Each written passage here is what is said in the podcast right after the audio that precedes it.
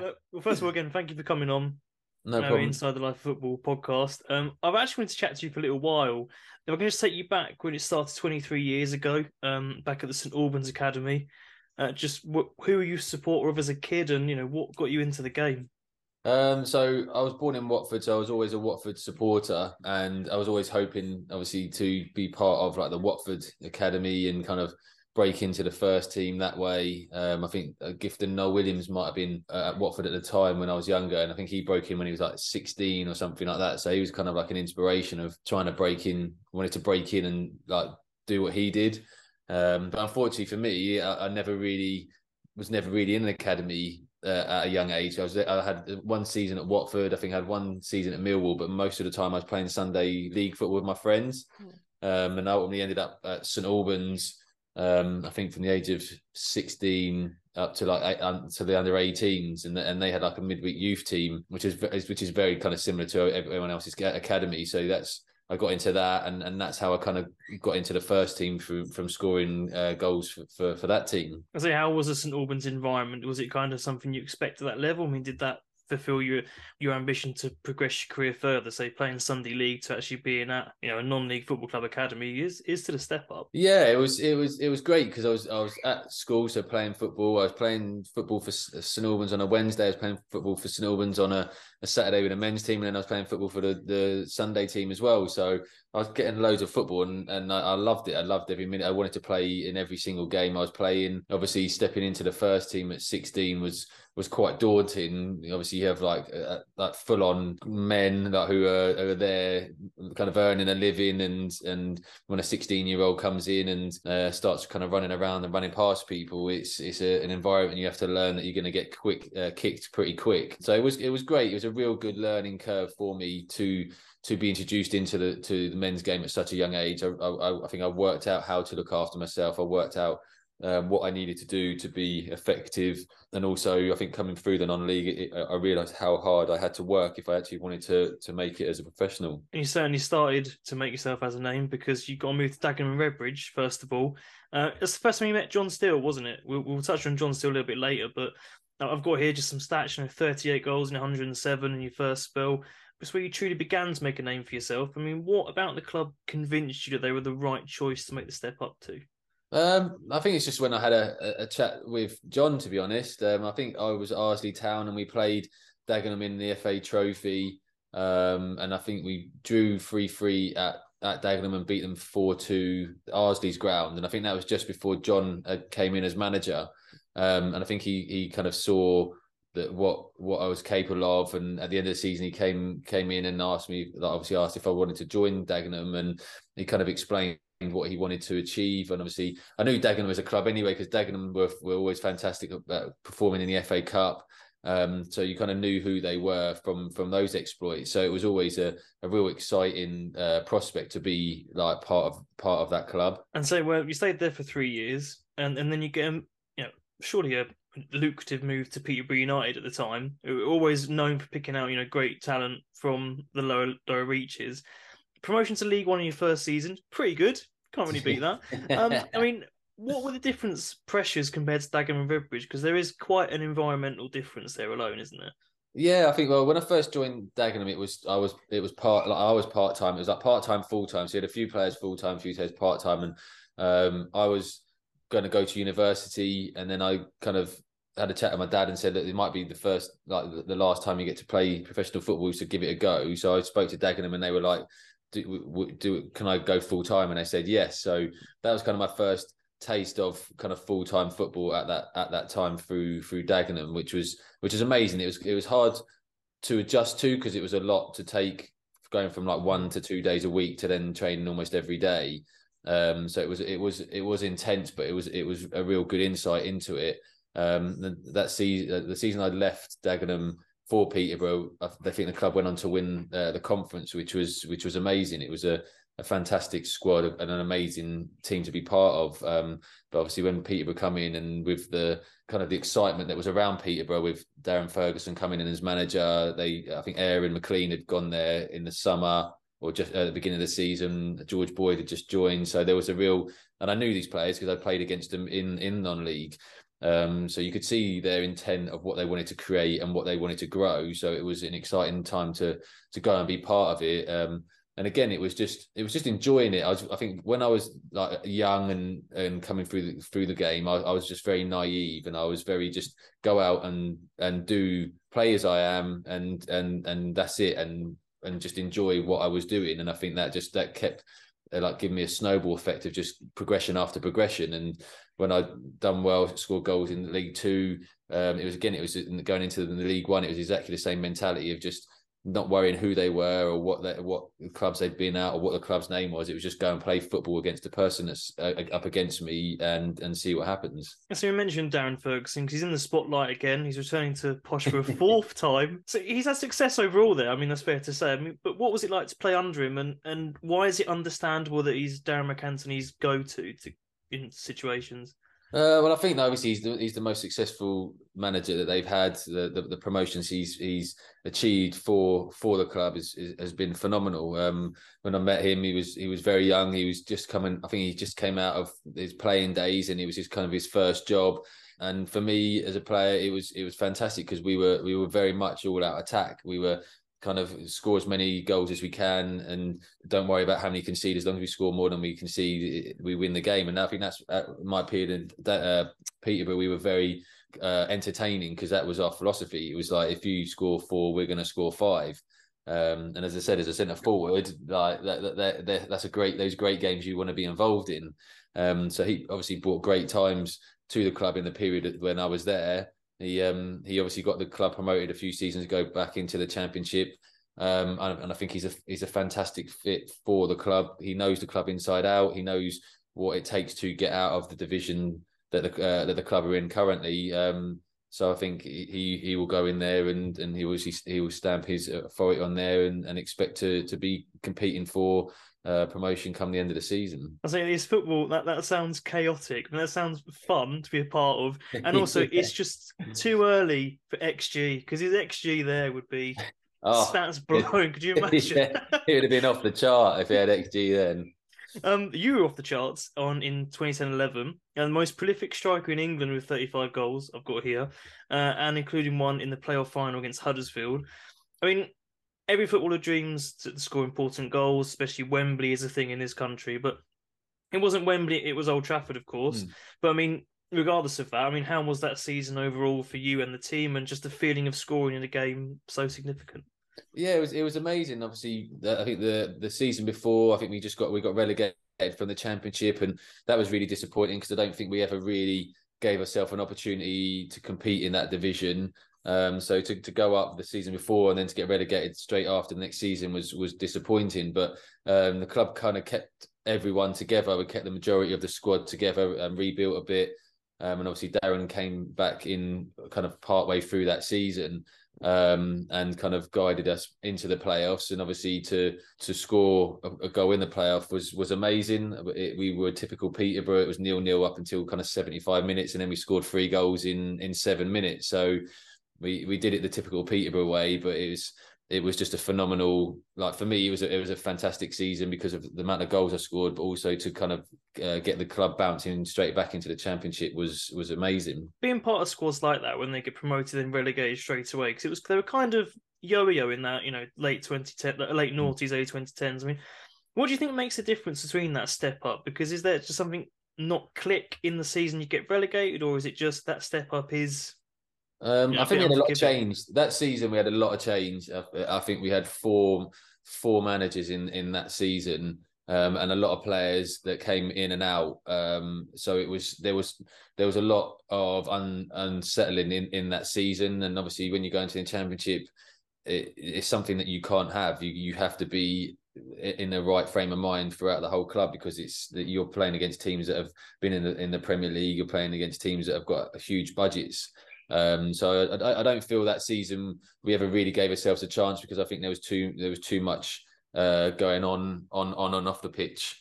Um, so it was obviously very disappointing. Um, it was nice to have a taste of the championship and and see what the championship was all about. And I think a lot of us believed we could we could play at that level.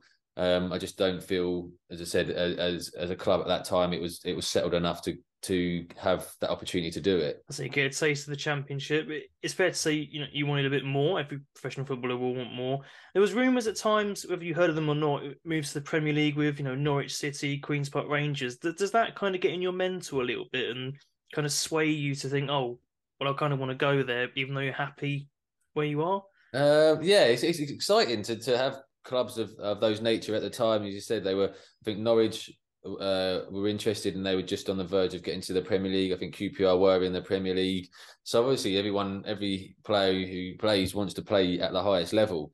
Um, so to have those clubs interested was was fantastic. And but for me, I'm always a player like unless something uh, like is concrete, I will I will always work my heart out for whoever I'm playing for. And at the time, I was a Peterborough player, so the most important thing for me to do was perform week in week out for Peterborough, and and those those things would take care of themselves if they were meant to be. Who was uh, who was the worst trainer at Peterborough? I'd have to say Charlie Lee. Oh, Charlie right. Lee was probably the worst. One of the most talented, like hmm. hundred mm. percent one of the most talented, but like when it came to running or anything in those those aspects, Charlie would disappear, and uh, he, he you wouldn't see him, or he'd be right at the back. So yeah, Charlie was probably the worst it's always the way, isn't it? You know, turn up on match day, don't do anything to get in the squad, but do the magic. Always, yeah. always the way. yeah. Uh, with links to uh, the Premier League, you do get a move to Brighton in the end. Um, you work under Gus Poyet, who's obviously one hell of a player in his day himself. Yeah. Um, he's always come across, you know, quite charming but firm in the media. Is that a fair assessment to work under? Yeah, definitely. I think uh, it, when it was it was going well, he, he's he's a he's a charismatic, fantastic guy, and obviously, like any manager, when it's not going uh, well, they, they they have another side of them that, that you see. So, uh, uh say every manager has that has that. Um, he was he was great to work under. It was it was a difficult for me to to start with because it was a completely different way of playing. For obviously, for, with with Peterborough, we were very much, as I said, all out attack, get the ball forward quick. I'd like to play on the shoulders, and and they give me a supply line. With Brighton under Gus, it was a bit more kind of slow paced. We'd keep the ball a lot. I'd have to be facing the the the, the game more than kind of stretching in behind. Um, so it, it was it was a real big learning curve uh, for me at that time, but he was a, he was a great guy to work under. I say, what what sold you on Brighton as a project? Um, I just think what what they were trying to create at the time I joined, they just moved into the Amex. Um, the chairman was looking to build a new training ground, so you could see the infrastructure that they were putting in. Uh, was a was a club that was saying we're we're we're in the championship now, but we're looking to push beyond that. So I, I, just felt this it was the right club to go to. It was a great project to be part of, and I was hoping that I would be part of it and take it into the Premier League. Ultimately, for me, it wasn't meant to be, but a few years down the line, the club have got to the Premier League, and now they're they're pretty much an established team within the Premier League. And so, just going back to talking about the style, because um, I've, I've read a quote of yourself, you know, saying you're a bit disappointed in the number of goals you got. You know, the style didn't help you in that aspect. Did you ever speak to like Gus about that and try and you know try and explain that this isn't helping me, or was it just kind of you've got to try and benefit the team? Yeah, I think I think when we spoke at the beginning when I joined, I think uh, maybe the impression was they were going to play a bit more to my strengths and they were going to get players around me um, to to help me get goals and and play as I said play to my strengths. I think once the season started, I think they probably re- realized quite quickly how quite tough the championship is, and, and maybe that style changed a little bit. Uh, and then now, obviously, I had to learn to work the style rather than the style be suited to me. Um, so it, it, was difficult. As I said, for me, I was I always wanted to be on the shoulder. I had great pace, um, and I, I, always wanted to to use that. And and I had to learn a completely different way of playing. Uh, I say with my holding the ball, with my back to goal, with being a little bit more patient.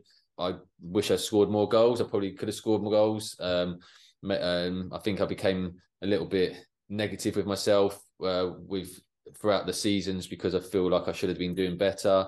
And also the, the having the price tag that I was at, I took that on board rather than embracing it and taking that as an uh, as an amazing reflection of what the club thought of me. I kind of internalized that and I took the pressures on um, rather than kind of say going the other way and enjoying enjoying that and expressing myself. So it was about three three million pounds at the time, wasn't yeah. it? So if you mm. look at it in a positive way, that means you were kind of you know worth thirty million quid back then for for now. So yeah. you know value for money. yeah, yeah. Um, ultimately, we can talk about you know when you don't get your contract renewed at the end of that season. You say coming back when you, you started as a kid through your academy and your Sunday league and you're building your career. How does that moment feels professional because that kind of is it fair to like a brick wall minute of oh, okay. Um it was a bit gutting. Uh, I, I totally understand why because I obviously that in the my second season I ruptured my Achilles and it kind of mm. it took a lot away from me from uh, from what I was as a player like being out I was out for 13 months. So kind of a lot of my acceleration my pace and everything had, had kind of been taken away. So I, I, I, had, I really had to learn how to be a different player uh, from from that um, which was which was difficult to to try and do um, in that period of time. and I think also at that period I came back in like my third season and the fourth season I was still kind of playing catch up. As I've been out for so long and I hadn't played regularly I was playing catch up that season um, and obviously, we didn't have a very good season that, that year. We were we were close to getting relegated. So obviously, at that point, I think Chris Hughton was the manager. He has to do the best he can do, and that's to keep the club in the in the division. And ultimately, uh, we had to kind of sacrifice our attacking intent to make sure that we didn't concede goals and and try and nick, nick games. So it was it was a very very difficult season. I think I only probably scored four that season, and so it was it was it was tough. And I kind of knew towards the end of my time at Brighton that that, that conversation was coming and that would be the, the case because I hadn't performed. As I said, I was coming off the back of a major injury and still trying to find fitness and who I was as a, as a player. So yeah, it was tough because I, I love being at Brighton and I don't ever feel I showed the the like the the, the true Craig Mackail-Smith of of what I could have been. Um, but ultimately, that's that's life. That's football. These are the things that that happen, and you just deal with it. And in 2015, uh, you get a move to the to the bigger club on the side of the M1, uh, Luton on a free. Um, uh, I, was personally excited because in a second season in, in back in the football league, I thought, all right, we, we've we've got a goal scorer, and yeah. it looks like we're building something. And you meet up again with the legend that is John Still. Yeah, uh, it's been obviously years since Dagenham days. I mean, how was it under him a second time, and how did he sell the club to you? Well, I, I knew the, size of the club, and, and like obviously, I, I, spoke to him, and I knew a couple of people there. So obviously, I knew what the club was was all about. Um, obviously, it was familiarity going with John again because I knew I knew John had looked after me well when I was at Dagenham and helped me improve and, and progress me as a player. Um, obviously, coming back off of a major injury, I was looking to find form and, and fitness and play games regularly and and obviously score goals. And and unfortunately for me, it didn't quite go that way at Luton. Um, uh, it, it again it, it, culminated with me getting a major injury in in my first season. I think I was I broke my uh, shin and I was out for my mm-hmm. ankle. I think it was, and I was out for eight months, um, which ultimately is is difficult because I've missed almost two years of football in the last four. It would it, it's and then I'm playing catch up again. Um, so it was yeah, it was really tough. And then uh, coming back, you had Jack Marriott, Danny Hylton, Isaac Vassell, mm-hmm. all kind of firing. So uh, I kind of didn't fit in at that moment in time. Some of the names you've listed off there, I, I forgot. I forgot half them played for us actually. um, if we can touch on, I know it's a bit potentially a sensitive subject with with, with players, um, but just just the mental side of when injuries start to build up. I mean, uh, have clubs always been supportive with you, and, and just how I'm not going to say anything like rub it in or anything, but like, yeah. how difficult is it to kind of deal with that? Because you know your pros are training and you're mm. trying to just recover and rehab. You know, how yeah, is it is tough. It's really tough. To say like when you're Uh, a long term injury and you're watching everyone train every week and like you're for me when I, after rupturing my Achilles, it was learning to walk again, and then I had to learn to to run, and then all these basic things that I was having to learn to do. And I was watching the players obviously training. I think my first, the second season, Brighton, when I ruptured my Achilles, you got to the playoffs and lost to to Palace. And obviously, I'm, I'm wanting to be there and help and get them across the line. And then the next season comes, and you're still not playing, and the, the games are ticking down, and it, it is a real mental battle. Um, it's it there is I think there was a little bit of help for me at Brighton at the time. I think they had a sports psychologist, but it was again it still wasn't probably as thought of as much as it is now. Um, I think the only benefit I had was I I had my um, little girl was born in the year that I I ruptured my Achilles, so that was a real big kind of uh, game changer for me. It gave me a real good focus. But it was it was tough. The, the, I think the hardest thing was coming back and not actually being the player I was, um, and then trying to find out who I was like and, and having to find out really really quickly because obviously within football you you you don't have much time there isn't oh we can give you five to ten games 15 games to find mm-hmm. out who you are and what you're doing it's like here's here's one game like like figure it out as you go along so it was a it was a tough journey trying to work out who I was as a player, what how I would I could go about like finding like scoring goals, like what would needed to be done to to to become a better player. Obviously at Brighton it wasn't meant to be, and and I moved on, and then obviously the same thing happened at Luton, breaking my ankle. It's it, you're then playing catch up again. I think I'm 32 maybe at this time, so it's not like I'm young and I've got the time in the game. It's it's I've got to do this this quickly, and there's young players around me who are scoring and playing well um, it's it, it is it is it is a real mental battle. And as I said, probably back then there wasn't as much advice and, and help that there is now. So it, sometimes you do feel like you were on your own and you're battling it. Maybe you and the physio were, were would become good friends because you spend so much time together. But you, you you wouldn't there wouldn't be too much help unless you uh, really went out and found it. Mm. There wasn't too much. So I'm I'm really proud in, in, myself in that sense how I kind of dealt with it and got through it and, and how I kind of reinvented myself in a sense and and carried on my career. Um, and obviously with Luton again, I, I was disappointed that I never really showed the club or the fans exactly what I was capable of.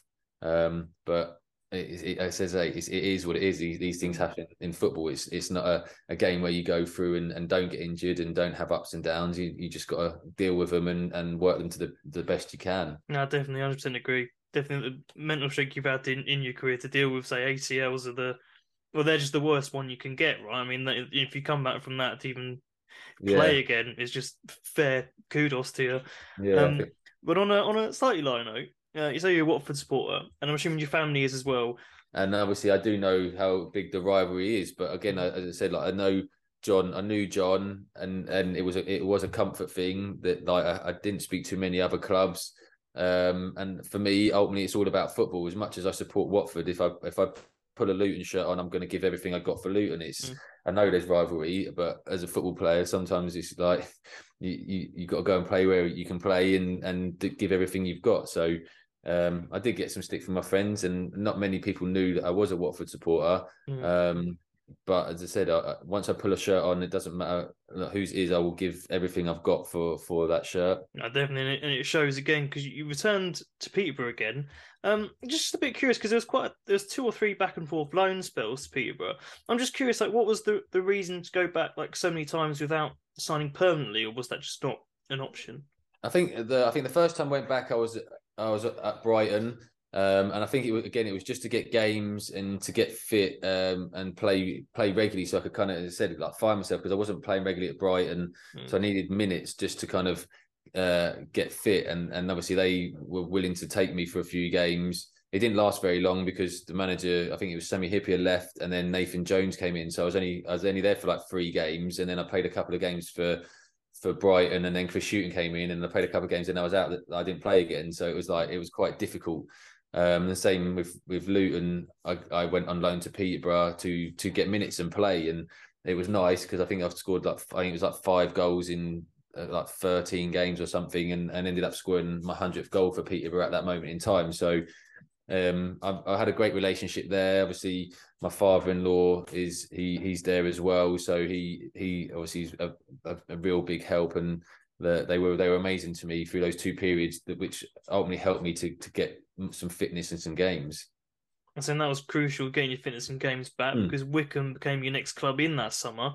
Um, I think 62 games, 11 goals, if that's right. Um, my good friend uh, Hans, he asked a question on Twitter, uh, just mostly around Gareth Ainsworth. He's a big Wycombe supporter. Yeah. Um, it is. It does come over quite obvious that you know he does have a unique identity, and, and the dressing room does seem a quite tight environment. Hmm. You know, what was different about that to any other moment in your career? Um, I think like this, the togetherness. It, like the, the dressing room at Peterborough was amazing. Um, again, the Brighton one, Luton, they're all they're all great dressing rooms. I'm very lucky throughout my career that I've been in all good dressing rooms. I just think with Wycombe, it was like there was just an expectation from the players. I think when I joined, I think you had myself, you had uh, Akinfenwa, you had Sam Saunders, Marcus Bean, Adam El-Abd, Nathan Tyson. Um, there, I think Joe Jacobson. So we were all like, we were kind of getting on in our careers, and obviously a lot of people had written us off. Um, so I think when we came together, I think it was like let's show people like that we're not we've not been written off and we've still got a lot to give. And I think we kind of come together and we and we and we kind of brought the young lads in, in at that time. I think had like Luke O'Nien and Dominic Gape and um, other players. So we brought it all together, and I think there was a standard that was set, and there was there was a bar that was set by the older players, and you weren't allowed to to go below that and I think everyone just bought into that culture, and obviously they've just they've harnessed it and harnessed it, and it's just it's just become a, a, real superpower for for Wycombe because obviously we went that season we got promoted into to League One, mm. um, and then I think the season I left they got promoted out of the League One into the Championship, um, and then they've they they're back in League One, but they're they're pushing to to to uh, fight for promotion again. So I think the the the biggest superpower I have is the dressing room. I think Gareth does a fantastic job at, at, at cultivating that, and obviously there's Rich Dobson as well, who is is brilliant the tactician. So I think they've got a fantastic um, identity which they they thrive on and which they play to, and it's been fantastically successful. How uh, how fun is Adebayo Akinfenwa in training? Because I imagine I just imagine he's he's like a prankster level kind of kind of guy in, in the changing room. He's fantastic. He's he's he's a he's a great great guy. Um, he's someone you want on your team, someone you want in your dressing room. Um, he's a positive man. He's he's he's overcome so many obstacles in his career and and thrived. Obviously, he's he's now thriving out, outside the pitch, but he's he's an inspiration. And I think obviously for for the older players and the younger players, they all kind of looked up to him, and he was a great person to go to and talk to and bounce ideas off and and and problems. And um, he, he, was a fantastic asset um, to the club, and and and has had all the rewards that he deserves, like in the game and out the game. Well, After that, you know, some stints at Notts County and Stevenage. Um, but I kind of want the interesting one I want to talk about is you end up finishing your career at Southern League side uh, Bedford Town. Gary Setchell was the gaffer then. I know he's not anymore. Um, just what made you make the move to you know that level of English football? Uh, so it's kind of a perfect storm, really. So with the the season I left Wycombe, we, I think we were going through COVID, the pandemic. I think the football league at that point, I think they brought in a salary cap. So it all like it all happened at kind of the wrong time. I think I was a 35, 35, maybe pushing on 36 at that time. So obviously affected football a lot. There was no crowds allowed into grounds. So the the kind of the finances for everyone had kind of dried up. So it became a very difficult place to to find anyone that wanted someone who was a bit older and and could afford to to pay any money. Um, lucky enough, pushing as far as they can go. Obviously, to get promoted last season was was was a, a great achievement. Uh, I think they've they've been trying to do it for for a while. Obviously, the next step up is a little bit more difficult. Um, and as you said, as you progress up the leagues, it, it's it, the, the, teams get stronger and and uh, and harder. Bedford's league at the moment, you've got I think like Lee Tomlin is uh, is in in the division. I think might be uh, he's at Ilkeston, I think, and I think there's like uh, uh Danny Ward and that's um, not fair, is it? Jamie Ward and Chris O'Grady and um, I saw Kemy Agustien, my uh, an ex Brighton teammate. So there's there's some great players at these levels, like and it's so it becomes it, it does become quite tough division. So I think for for Bedford, I think this season is all about um, survival. I think staying in the division is is is important because it then just gives them an idea of actually what is it takes to to get out of this division or what it takes to to be competing at the top end of this division. Um, and then obviously the the higher you you go up, there's the there's obviously a bit more money and a, a lot more like I wouldn't say professionalism, but more teams are are uh, more full time. Um, but they are they are they are doing well. They have ambitions to push up the divisions. I think it's just a step by step process um, to do it. Danny Ward's not long. No, Jamie Ward. I just Jamie Ward. I was going to say. Yeah, Danny used to Huddersfield, didn't he? That's, yeah, that's no, Jamie, yeah, Jamie Ward who was at Derby and, and that, and yeah. say Chris O'Grady, and I say I think Lee Tomlin's a, a coach now there as well, and there's there's there's a lot of the non non league is is really thriving. It's it's I think that obviously the national league is almost all full time, and you've got some absolutely massive clubs within that division.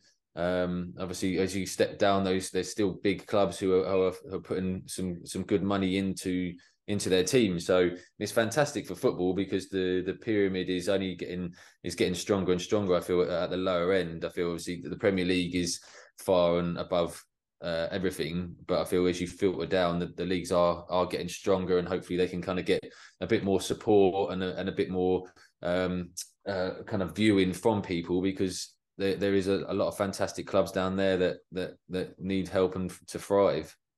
Well, just some kind of to round up your club career anyway. Um, just some quick little cliche questions. Um, but they're always they're always interesting. um, so throughout your career, favorite teammate. Favorite teammate. I've got two. I'd say mm-hmm. Bayo and Aaron McLean. Like two two strike partners, two different strike partners. Uh, two fantastic guys. Like like to talk a lot, like to laugh a lot. Uh, so I, I got on really well with both of them. Who had the worst dress sense? Oh, worst dress sense. Uh, out them, out them. Don't, don't, don't hide them. Out. Them. I think George Boyd used to come in with some. At the time, it used to be like you know, like the, the sparkly shirts, and oh, he used to come in with some sparkly shirts and some uh, basketball vests and stuff like that. But maybe that, uh, maybe I wasn't uh, in the fashion. Maybe he was in the fashion. I don't know. You're behind the times, maybe. yeah. um, and just finally, you, you know, you've won promotions in in your in your time. Um, plenty of them. Best night out Oh wow! If you can remember it, if you can't remember it, I think it's that. nah, um, best night out. I've, oh wow! I think the best one. I wouldn't say it, it was like a promotion night. It was like a pre-season night out when I was at Peterborough, um, and it was in. I think it was in Marbella. I think the chairman had a big party, and it was yeah. I mean, when you let 22, 22 footballers loose after a, a, a tough pre-season, it gets a it gets a bit messy. So it was uh, it was a it was a lovely a lovely party, and uh, yeah, I think a few of the boys probably can't remember it to be honest. And uh, did Darren Ferguson have a hairdryer just like his dad? Yeah, I, the, the, thing is, I never I never experienced Sir Alex's, so I, so I can't compare it to mm. to that. But as I said to you, with with Gus, every manager has. Uh, a good side and a, and a, and a dark side, and there were a few times uh, when he, he'd let loose, and obviously as a player, you just got you just got to grin and bear it, and uh, hope it's not directed at you.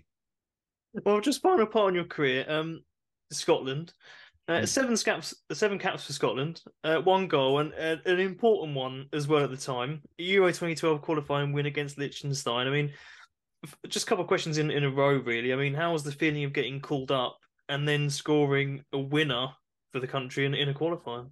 Oh, it was, it was amazing! Like to be called up I, I had when I joined Peterborough, I did have a chat with Barry and obviously try and, and say that I can qualify to play for Scotland. And obviously, if the ever the opportunity ever came up, then I'd love to pursue it. Mm. Um, and I think over a few years, nothing really happened. And then um, Craig Levein became manager, and and and he he called me up, and I think my first cap was uh, Brazil at the Emirates. So I couldn't have asked for a for a better first cap, to be honest. Mm. And my, my, my nan, who I qualified to play for Scotland for, she she came, all my family came. So it was it was one of the most amazing moments of my, my football career to to to have her there to to see me to see me represent Scotland was was just a dream come true. And obviously to then go on and play another seven times for them, it was just I, I, it was an honor. I loved every minute of it. I loved it like being being part of it. Um, and to say to to score a goal for the for Scotland was was amazing in in a in such an important game at the time. Um, obviously, to be given that opportunity, I think Kenny Miller might have been struggling for fitness, and and Craig Levein give me that opportunity in such a big game to lead the line. Um, it was lovely to kind of re- to reward him with a goal, and obviously give ourselves an opportunity of going to Spain and beating Spain, which hmm. uh, was a was a, a, a, big ask. I think we ended up losing three one, but we put up a, a, a, real good fight. Um, mm. I, would I'd love to have played many more games. Uh, I think obviously my injury played a, a real big part of me not playing more games for Scotland. I've just got one final question, really. Just how difficult a decision is it to announce retirement, and what's next for you? It is, yeah, it is tough. It is tough. Obviously, like you feel in your head, your body can keep going and going and going, and like I think once once you you retire, that's it. It's kind of like you step out of football, you never really go back into playing it. So it has been a big decision over the last few months. Um, I haven't featured as much as I hoped for for Bedford, um, and the kind of the problem being part time is you're not training every day in a sense. So when you you do get an opportunity to play kind of a few minutes, you're not physically where you want to be, um, and that becomes frustrating. So I felt it was probably the right time to kind of uh, hang my boots up. Obviously, it's a turn of the year as well, so it, it, gives me the whole year to kind of start putting things into into place. Um, future wise, um, I'm I'm doing some striker one on one coaching. I want to kind of go back to some of my old clubs and just have a chat with the managers and coaches and just kind of get their views on on that side of it because I feel that's a real big uh, kind of position specific side of stuff that I feel football clubs miss um the, the, the striker kind of specific stuff. So it'd be interesting to pick their brains and see the, eh, on the mental side on on the physical side on the kind of the the energetic side and see if there's there's ways and means that that can kind of merge the two worlds together. So it's it's completely different to football. Mm-hmm. i've been in i've been into that world and enjoyed that side of it for a long time and it's it's helped me through my ups and downs in my career. So it's just a way of working out how I can put that together for for people for it to benefit them. Well, now congratulations on your retirement uh, and your career. Um, you can now put your feet up, have a four pack and a KFC, and I think it will now feel guilt free, won't it? So it'd be yeah, great. Yeah, knowing I don't have a game on a Saturday. well, Craig, thank you so much for spending the afternoon chatting to me. Um, I've really, really appreciated it. And as I say, all the best. And yeah, enjoy and good luck with your uh, striking career. Cheers. Thank you very much.